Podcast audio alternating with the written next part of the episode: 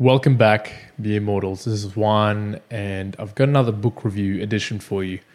Now, I might sound a little bit solemn, and I'm actually energetic, but today I'm going to be reviewing the book Two Who Survived Keeping Hope Alive While Surviving the Holocaust. Now, this is Rose and Max Schindler's story, written by M. Lee Connolly. Um, this book, first of all, obviously, let's just give a little bit of a informative view of it. It's a really short book, so it's uh, 140 odd pages, so you can get through it quite quickly with a view, uh, a few dotted pictures at the back as well of obviously the historical nature of it all.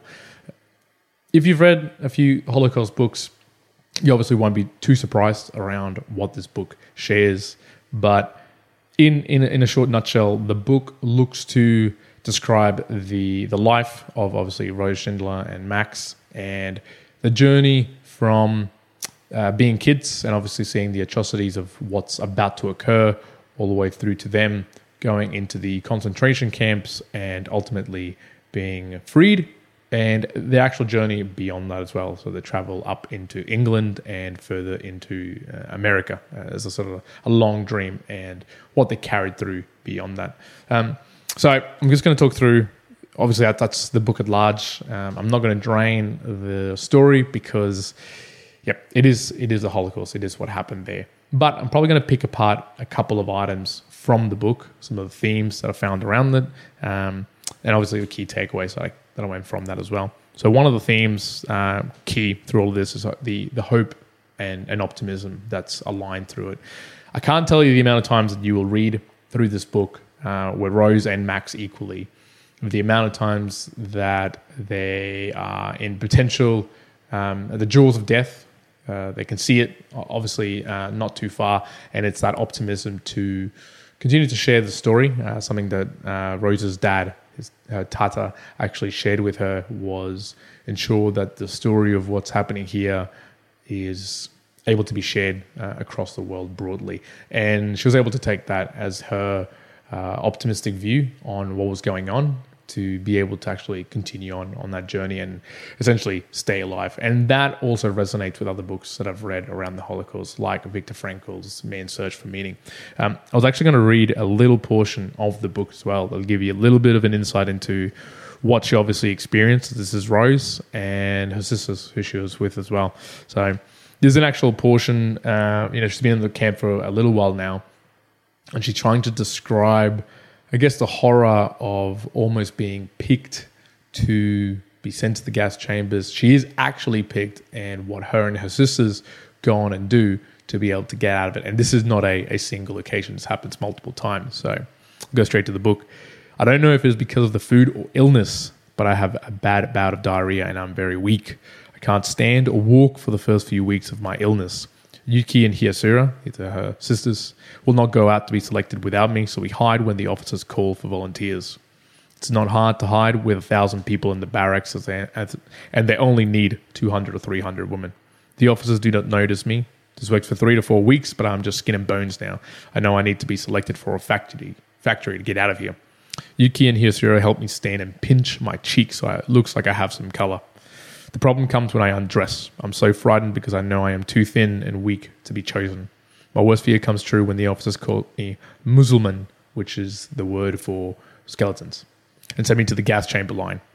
It is a torturous few minutes walking to that line. My sisters help me get there, holding me under the arms as we cry and panic. There is so much going on around us that I begin to wonder if we can somehow sneak away. I tell Yuki and Hyasura what I'm thinking, and we agree to try it. We have no other choice. At the agreed upon moment, we calmly step out of the line and head straight back to our barracks. All of our hearts are pumping wildly. If an SS officer notices, we will be shot on the spot. Luckily, there are a lot of women moving about the camp and no one notices. The relief of knowing we made it back to safety to the barrack is overwhelming.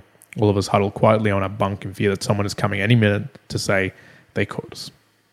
So, yeah, that is just a small portion of one page of this book.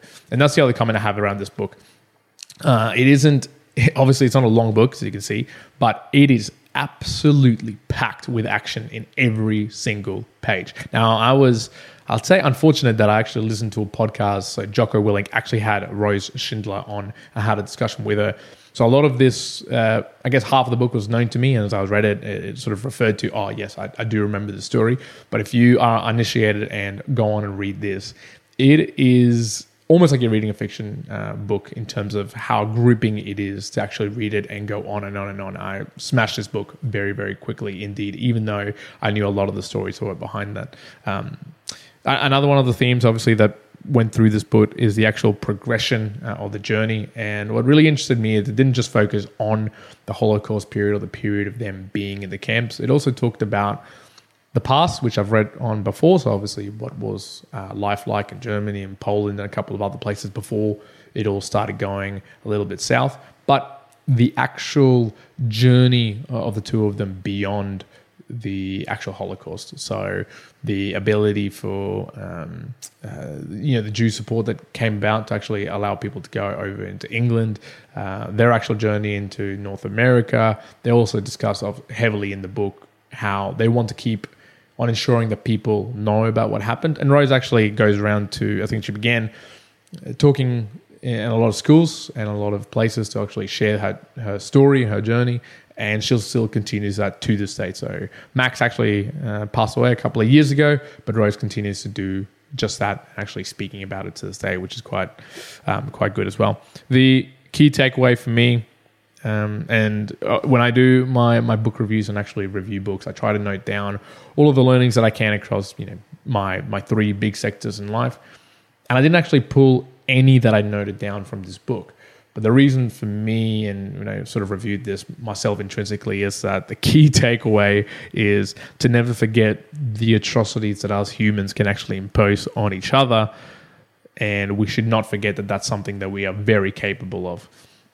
And I think most Holocaust books remind at least me of that, of what depravities and extremes humanity and mere mortals could get to when allowed to. And the progression of that can be frighteningly quick. So um, that obviously showcases through this book and all of the pretty horrific stories. Um, but also, you you get to uh, take a peek at when humanity actually shines through. There's a couple of little snippets uh, after they actually move away from uh, Auschwitz to uh, a separate camp where they're a little bit more of a, of a working area.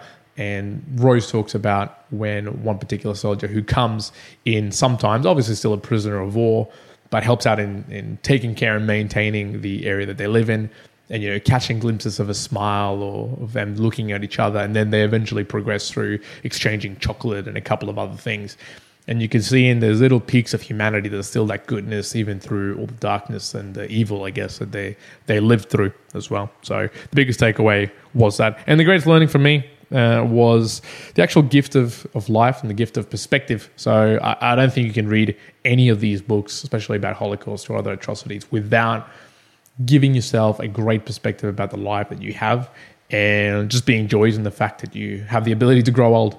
That's uh, something that I've noted across a couple of different areas, and it just rings so true, especially when reading something like this.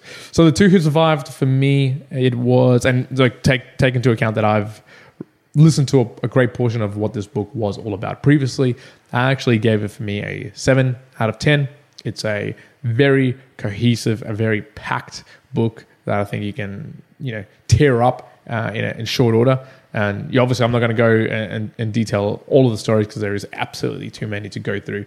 I would recommend to go check this out and have a read yourself. So that is The Two Who Survived by M. Lee Connolly, telling Rose and Max Schindler stories. Folks, that's been another Mere Mortals book review. Hope you enjoyed. Juan out.